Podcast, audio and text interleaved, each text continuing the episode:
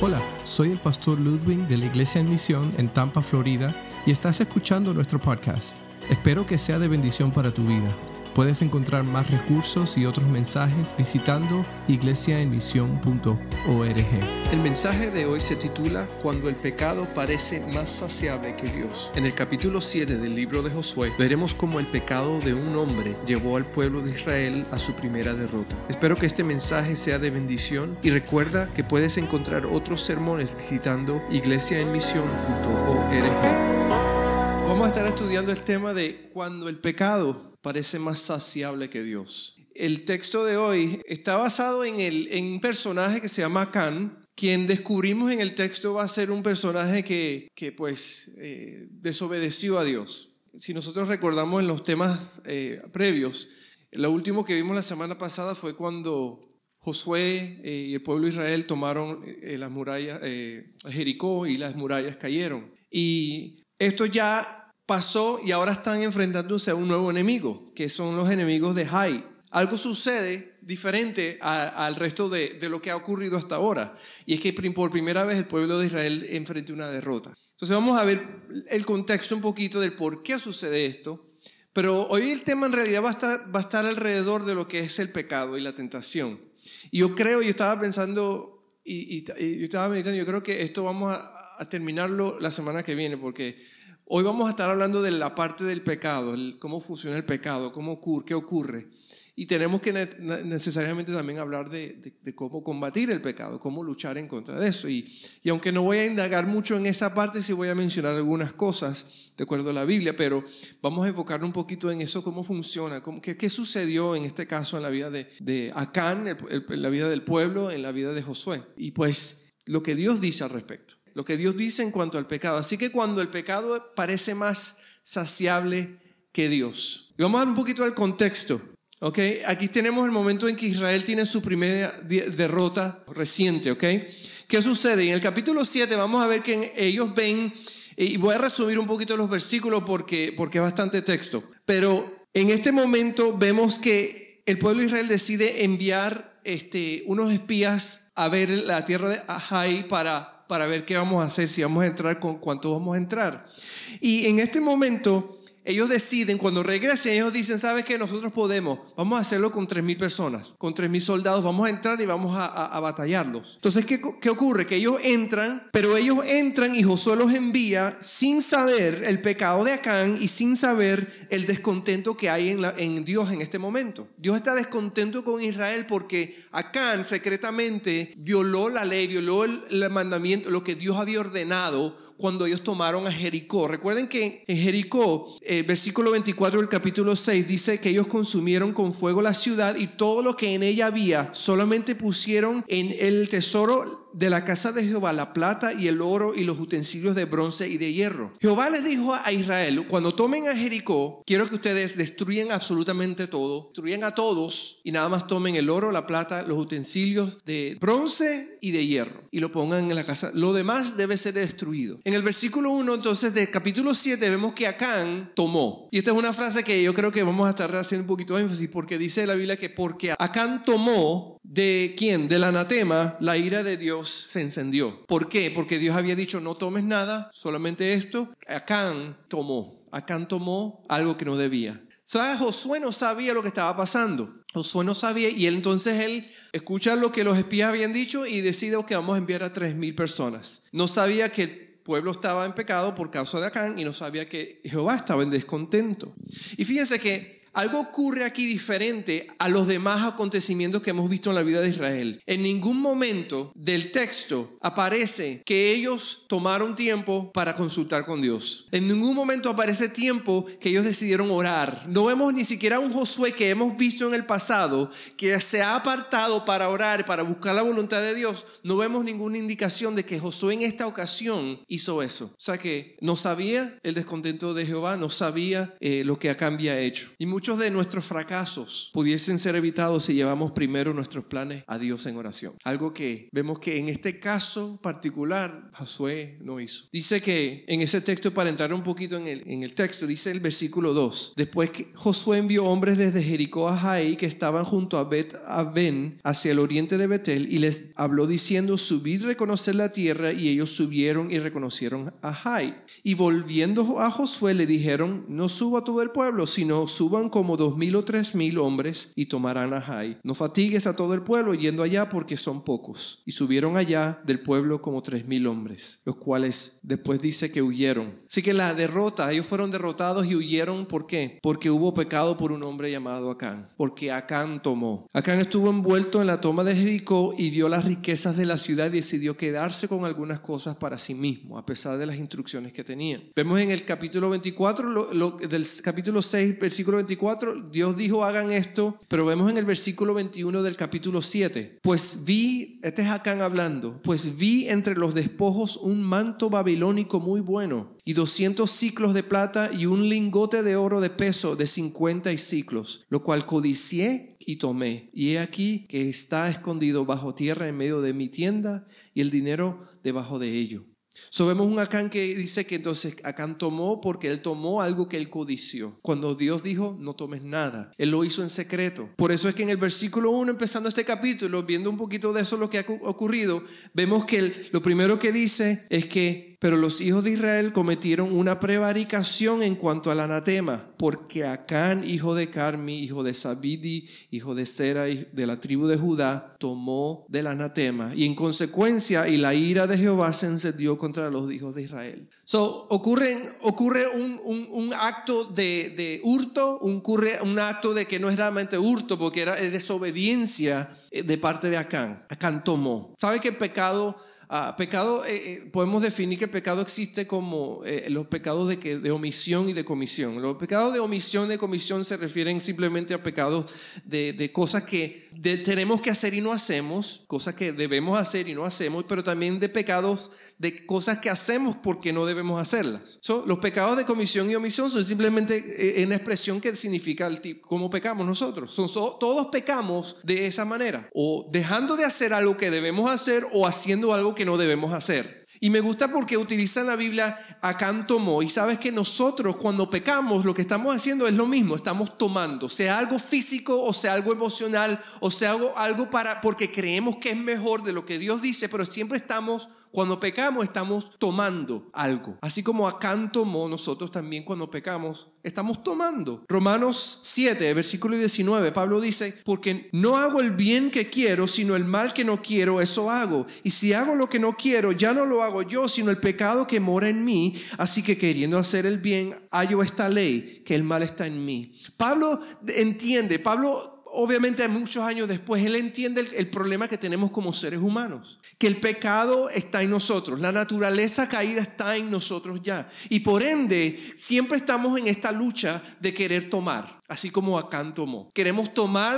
lo que no debemos o, queremos dejar lo que debemos tomar. Siempre estamos en esa lucha y siempre estamos en, un momento, fíjense que en este caso del, pueblo, eh, ellos también cometieron un, un, error porque se confiaron. ¿Quién es el que había ganado las batallas por ellos? ¿Quién es el que ellos representaban? ¿Quién es el que ellos siempre enfrentaban un imposible y siempre aparecía para salvarlos? Dios. Y en este caso no hay mención de Dios. No hay mención. La única mención que hay en el versículo 1 es cuando vemos que Jehová estaba airado con el pueblo. ¿Por qué? ¿Cómo el pueblo toma? Porque el, el pueblo toma porque decide, yo puedo hacer esto a mi propia fuerza se confían. La fuente del pecado. Santiago capítulo 4 dice, el versículo 1 en adelante dice, ¿de dónde vienen las guerras y los pleitos entre vosotros? ¿No son de vuestras concupiscencias las cuales combaten en vuestros miembros? Codiciáis y no tenéis, matáis y ardéis en envidia y no podéis alcanzar. Combatís y guerreáis y no tenéis lo que deseáis porque no pedís. Pedís y no recibís porque pedís mal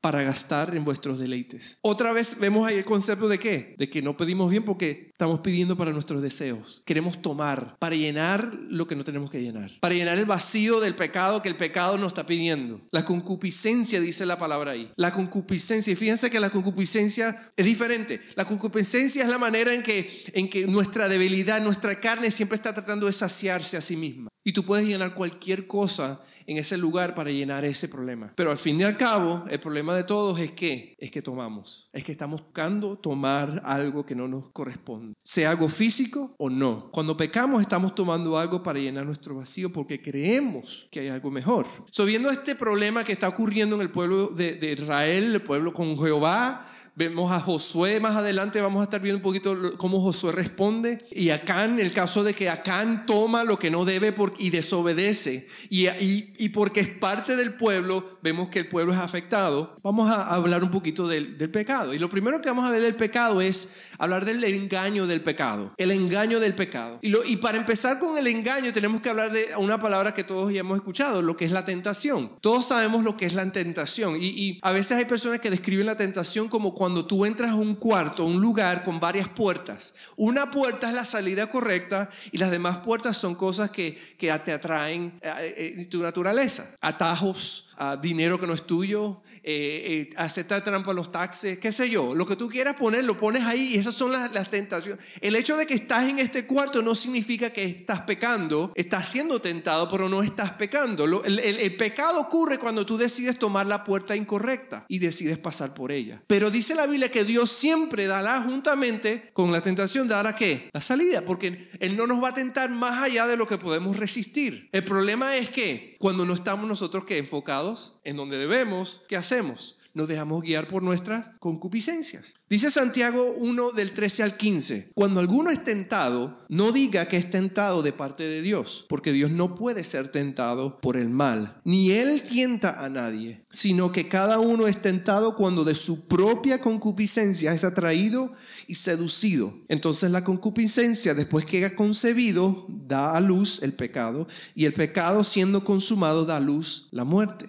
¿Qué dice la Biblia? Dice la Biblia que Número uno, tú no puedes echarle la culpa a nadie por tus decisiones, por tu pecado. El pecado, la responsabilidad del pecado recae sobre ti. Yo escuchaba hace, antes escuchaba mucho la frase, no es que Satanás me está, me está atacando, es que Satanás me hizo hacer esto, que es que Satanás... No, Satanás no te puede obligar a hacer absolutamente nada, especialmente si eres creyente. Tú puedes, si no eres creyente, sí, la Biblia dice que tú eres esclavo del pecado, que es muy diferente, pero dice que a los creyentes ya nosotros no somos esclavos del pecado, somos esclavos de qué? Somos esclavos de la justicia. Que tenemos ahora el poder para qué? Para decirle no al pecado. ¿Significa que no vamos a ser tentados? No. Significa que podemos tener la salida siempre, porque Dios prepara la salida. Es más, Dios ni siquiera podemos llegar al extremo que de, decir de que Dios es el que nos tienta, porque la Biblia es bien clara y dice que Dios no tienta a nadie, ni Él mismo es tentado. Dios no nos puede tentar, Él no nos va a tentar. Siempre la tentación viene de algo externo que afecta qué? Que ataca que nuestra concupiscencia. Y hay un término que se utiliza aquí, en este texto,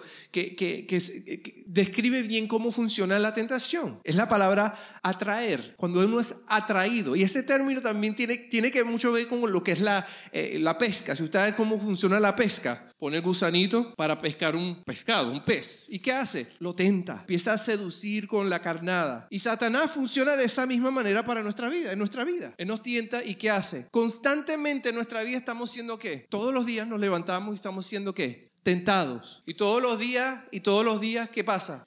Todos los días Satanás está, pero Satanás siempre va a estar haciendo qué? Va a estar todo el momento. Y si no es esto, ¿qué? Pero fíjate, y, se me quedó el billete de 100 en la casa. Ay, sí. Si no es 20, ah, sí. Pero siempre está tratando de que atraernos, atraernos. Y Satanás entonces, ¿qué hace? Constantemente, todos los días, todos los días de nuestra vida, está haciendo qué? Creando maneras de atraernos de acuerdo a nuestras concupiscencias, de acuerdo a nuestras debilidades de acuerdo a aquello que, que para ti tal vez no es, pero para el otro sí. Pero ¿qué va a hacer el diablo? Va, va, va a utilizar lo que necesite para traerte a ti. Constantemente estamos en esta batalla y la Biblia, la Biblia nos dice que de esa manera todos los días estamos nosotros levantándonos y viviendo la vida. Con más razón tenemos que recordar de que todos los días al levantarnos tenemos que mirar al maestro, porque al momento de que tú salgas, al momento que tú prendes tu teléfono, al momento que tú prendas la luz, al momento que prendas el televisor, va a empezar qué? Esos ataques. Estamos constantemente bombardeados de tentaciones hasta que nosotros en nuestra mente decimos, ¿sabes qué? Sí, sí, yo creo que es mejor. Eh, eh, yo creo que me voy a salir con la mía. Yo creo que esta, en esta ocasión tengo la razón.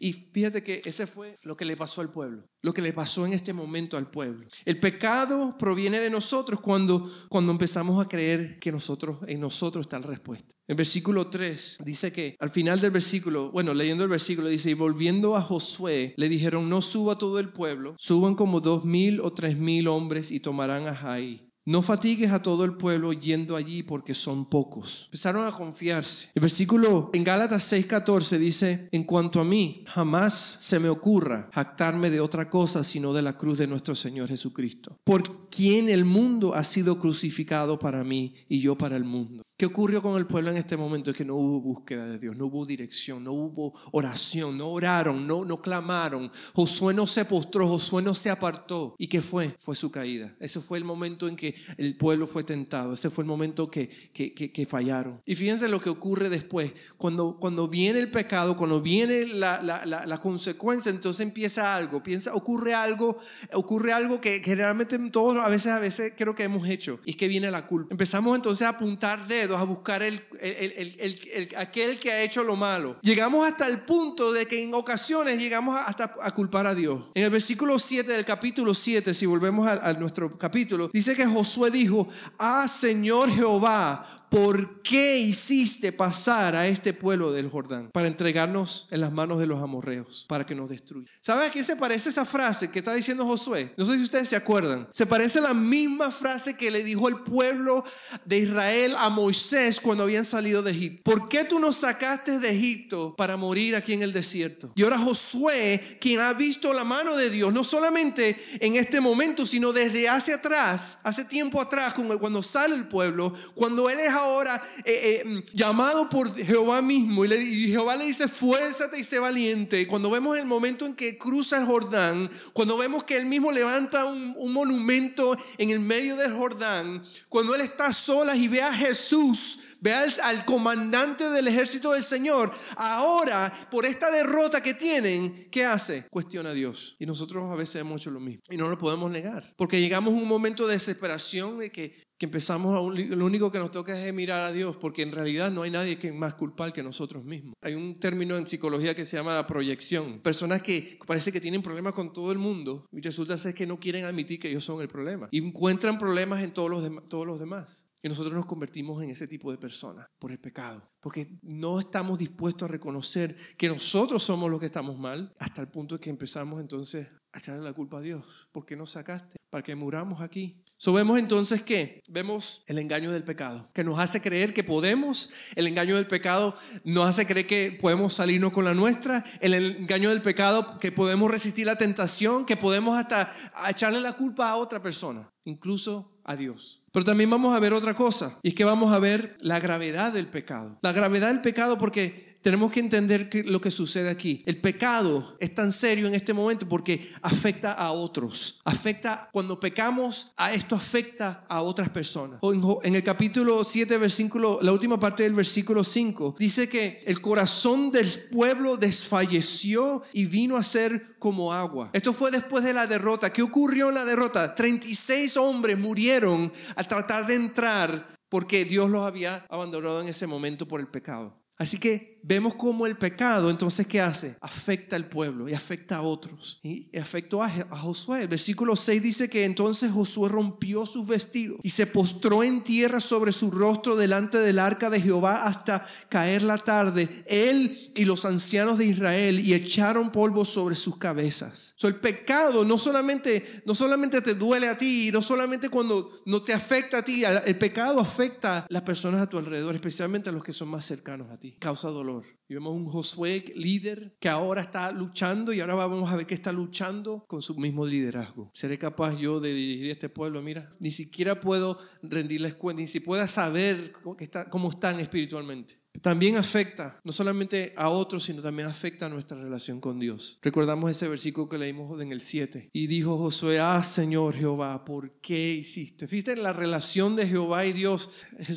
Josué estuvo delante de, de Jehová y habló con él cuando antes de entrar a Jericó. Habló con él para recibir instrucciones de cómo derrotar a Jericó y ahora Josué y su relación, en su relación no se siente ni siquiera, esta no es la misma relación. Afecta nuestra relación con Dios. ¿Por qué hiciste? Pero fíjate que otra cosa ocurre en los siguientes versículos, es que no solamente afecta a otros, afecta a nuestra relación con Dios, pero afecta a nuestra seguridad o nuestro sentido de seguridad. Versículo 8 dice que, Él dice, ay Señor, ¿qué diré? Ya que Israel ha vuelto la espalda delante de sus enemigos. Eso significa que ellos entraron y empezaron a ser derrotados y ellos huyeron. La fama ahora que vamos a tener o que va a tener Dios por lo que el pueblo hizo, abandonando la guerra. Porque los cananeos y todos los moradores de la tierra oirán y nos rodearán y borrarán nuestro nombre sobre, de sobre la tierra. Y entonces, ¿qué harás tú a tu gran nombre? So, Josué está ahora examinando, está, está, viendo como líder, está viendo como aquel que está encargado de ellos. Le está diciendo, Jehová, pueblo entró y abandonaron la guerra, murieron algunos y ahora vamos a hacer la burla. Ahora vamos a hacerle me reír. Es más, ahora tenemos, demostramos ahora que debilidad. Y ahora trata de, de suavizar y de buscar a Dios, de clamar a Dios diciéndole, ¿qué harás tú con tu gran nombre? ¿Te acuerdan cuando los espías entraron a Jericó? ¿Cuál era la fama? Raab les dice que todo el pueblo había escuchado de qué? De ese Jehová, de ese Dios que estaba con Israel, que había abierto el mar. Y ahora cuando huyen, ¿qué va a decir el pueblo? Pues ese Jehová de ustedes lo abandonó. Y saben, no hay, no hay nada, yo creo que no hay nada más debilitante que tú te sientas solo, que tú te sientas abandonado, que tú no tengas dónde correr. ¿Sabe por qué eso es lo que ocurre cuando el pecado entra? El pecado empieza a crear qué? Una muralla de separación. Tú la estás construyendo. No es que existe una muralla, ya Dios rompió, Jesucristo pagó el precio y ya no hay una separación, pero cuando pecamos estamos nosotros mismos empezando a construir una muralla diciendo, sabes que Dios, yo sé mejor que tú. Y cuando estamos entonces en el fondo del pozo, queremos a Dios, pero nos sentimos solos, porque nosotros le hemos dado la espalda, porque nosotros hemos dicho, sabes que Dios es mejor que, que yo, yo tome las cosas en mis manos. Y, y, sabes que una expresión que, que, escuché una vez de la, en la Biblia que que cuando nosotros pecamos deliberante, nosotros estamos como, el, el, significado es como que le estemos dando una cachetada a Dios, que no me importa lo que tú digas. Como un hijo, un adolescente rebelde que dice, yo sé mejor que tú, papá. Escucha esto, todo lo que el pecado toca, lo destruye. Y fíjense que si yo recuerdo pensando en este texto, yo me acordaba lo que hablamos una, de las primeras semanas que, nos reunimos, y era cuando Dios bendice. Cuando nos enfocamos en solamente las bendiciones de Dios, nos sirven de guía para encaminarnos hacia el propósito de Dios y nos quedamos en el desierto porque hemos sido bendecidos y nuestro enfoque es solamente la bendición. ¿Sabe qué ocurre?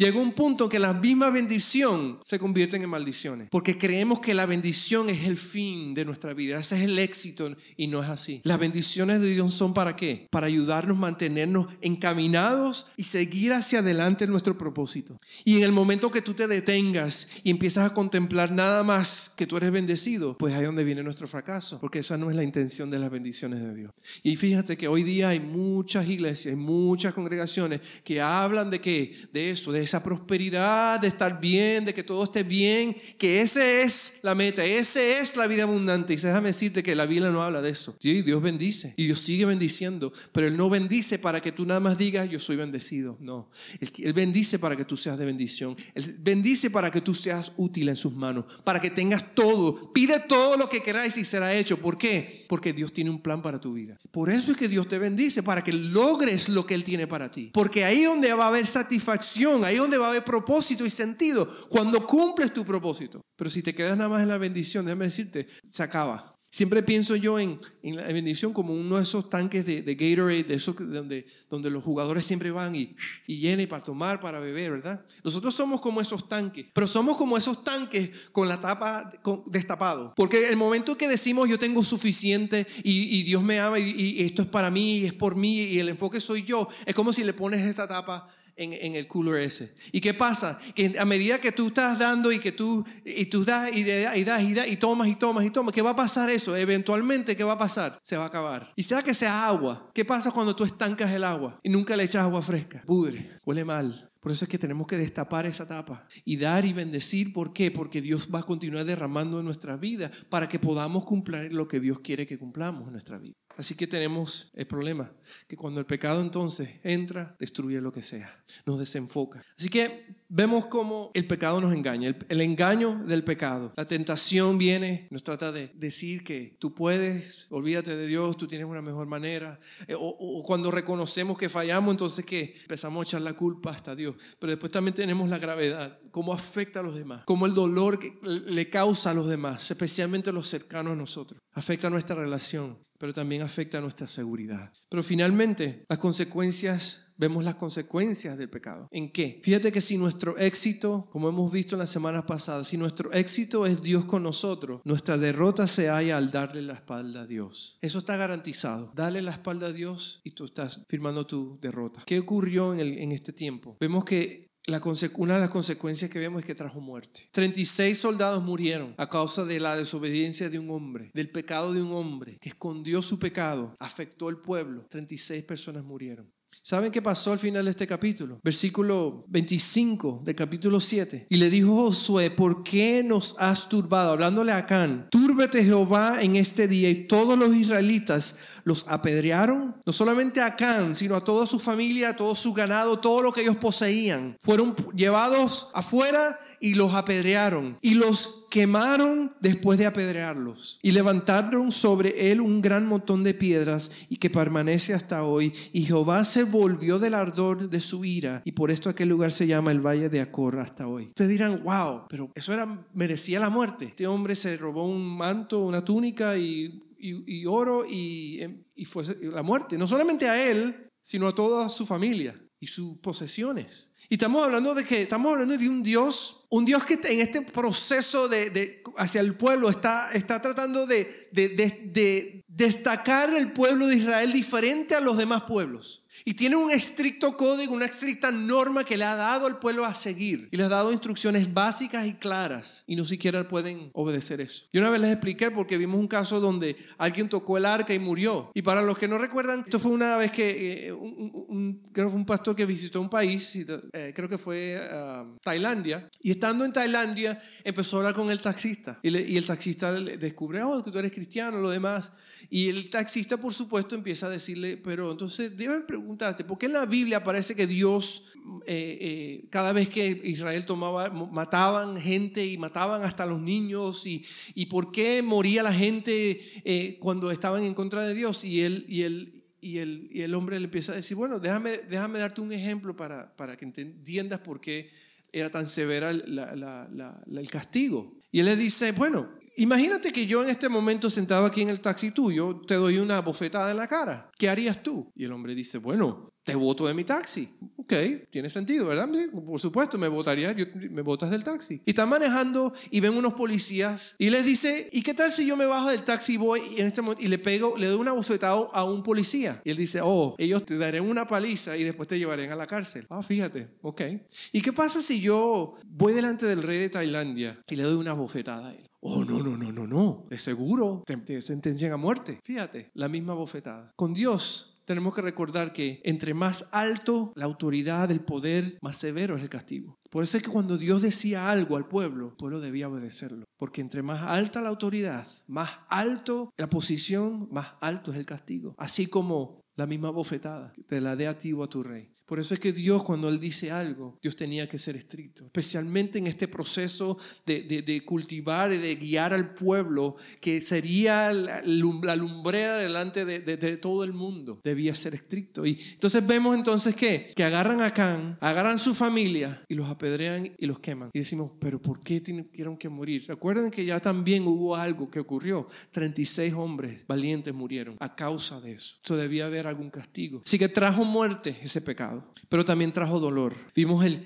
el, caso de Josué como líder, cómo se rompió los vestidos, se tiró a la tierra en, en duelo, como, si, como, como un momento de dolor profundo, de clamor al Señor. Hubo dolor. El pecado causa dolor. El pecado trae dolor, pero también el pecado corrompe. El pecado corrompe. Fíjate que estamos hablando del pueblo de Israel que ha hecho hasta este momento el nombre de Jehová famoso. Le ha hecho que el nombre de Jehová sea temido por las naciones alrededor. Y por causa del pecado se han corrompido al punto de que de acá ahora los pueblos se van a burlar de ellos. Los pueblos no le van a temer porque Jehová no está con ellos. Y el pecado que hace en nuestras vidas nos corrompe, nos quita la credibilidad. ¿sí? El pecado, el pecado eh, nos quita la confianza. Por eso es que el pecado, cuando hay pecado, tiene que haber un proceso de qué? De restablecimiento de qué? De la confianza. Sí, la Biblia nos dice que tenemos que perdonar. ¿Cuántas veces? Las veces que sea necesario debemos perdonar, pero eso no está hablando nada que ver con la confianza. Por ejemplo, si yo conozco a alguien que generalmente siempre he visto que me roba y que me quita un billete aquí, que me quita, que, que encuentre mi cartera y me saca dinero de ahí. Número uno, yo no voy a seguir dejando mi cartera ahí. ¿Por qué? Porque yo sé que tal vez venga y la robe. Y aunque él venga y me pida perdón y me diga perdón una y otra vez, mi deber es qué? Perdonar. Pero mi deber no es seguir dejando la cartera ahí. ¿Por qué? Porque aunque he perdonado, la confianza ¿qué? Se ha perdido. Y si tú quieres que yo deje mi cartera ahí, ¿qué? Tú tienes que ganar la confianza otra vez. Y eso ya depende de ti, ¿verdad? Pero el deber mío es que perdonar. Y el deber nuestro siempre es, es, perdonar, porque no tenemos que cargar eso. El pecado corrompe también entonces, pero hay otra cosa que yo creo que también tenemos que resaltar y es que no solamente que el pecado trae muerte, trae dolor, corrompe, sino que el pecado es contagioso. Es, es contagioso. Yo, yo pienso, ¿qué hubiese pasado si, si no hubiesen hecho nada, no hubieran castigado o tal vez le hubieran bofetado, devuelve todo ya. Créeme que otros lo hubieran hecho también. A ese salió con la suya, yo también me salgo con la mía porque esa es nuestra naturaleza. Es contagioso, porque si no hay castigo, otros también van a hacer lo mismo. Otros también van a ser tentados a que, ah, Dios no es tan estricto como ha dicho. Dios no es tan estricto como Él, como, como él, él se demuestra ser. ¿Y qué pasa? Que entonces empezamos a tener un, un concepto erróneo de quién Dios es para nuestra vida. Así que, ¿cómo hacemos nosotros cuando estamos enfrentando la tentación? Algo que Acán no hizo, que, el pueblo no hizo, que Josué no hizo. ¿Qué hacemos? Hay algo evidente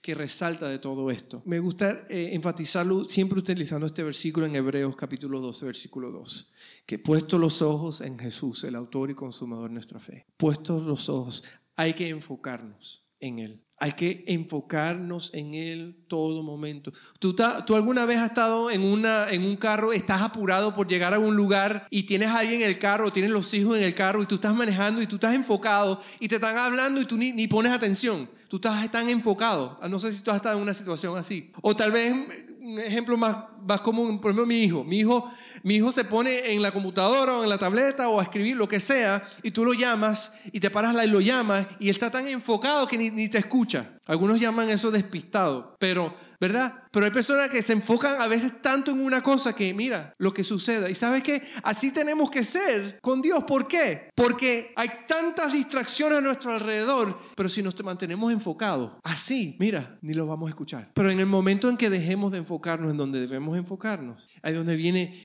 y nos atrae el pecado, la tentación. Y nosotros entonces, ¿qué? Tomamos y siempre que tomamos, sabemos que es vacío. Siempre que tomamos sabemos que eso es vacío. Dice Juan, el texto que leímos temprano, no améis, primero de Juan 2.15, no améis al mundo ni las cosas que están en el mundo. Si alguno ama al mundo, el amor del Padre no está en él. Porque todo lo que hay en el mundo, los deseos de la carne, los deseos de los ojos, la vanagloria de la vida, no provienen del Padre, sino del mundo. Y el mundo pasa y sus deseos, pero el que hace la voluntad de Dios permanece para siempre. Y tú dices, ¿y entonces por qué Dios nos deja aquí? Si todo esto es malo, ¿por qué estamos aquí? Pues tenemos un propósito, tenemos una voluntad de Dios que hacer. Jesús oró, yo no te ruego que los quites del mundo, te ruego que los guardes del mal. El propósito nuestro es sigue aquí. Nuestro propósito sigue siendo en esta tierra, pero la clave de estar aquí es estar enfocados en, en Jesús. Porque el momento en que tú dejes de estar enfocado en Él, tú vas a tropezar. Y recuerda que el pecado engaña, el pecado eh, eh, afecta a los demás, el pecado causa muerte, el pecado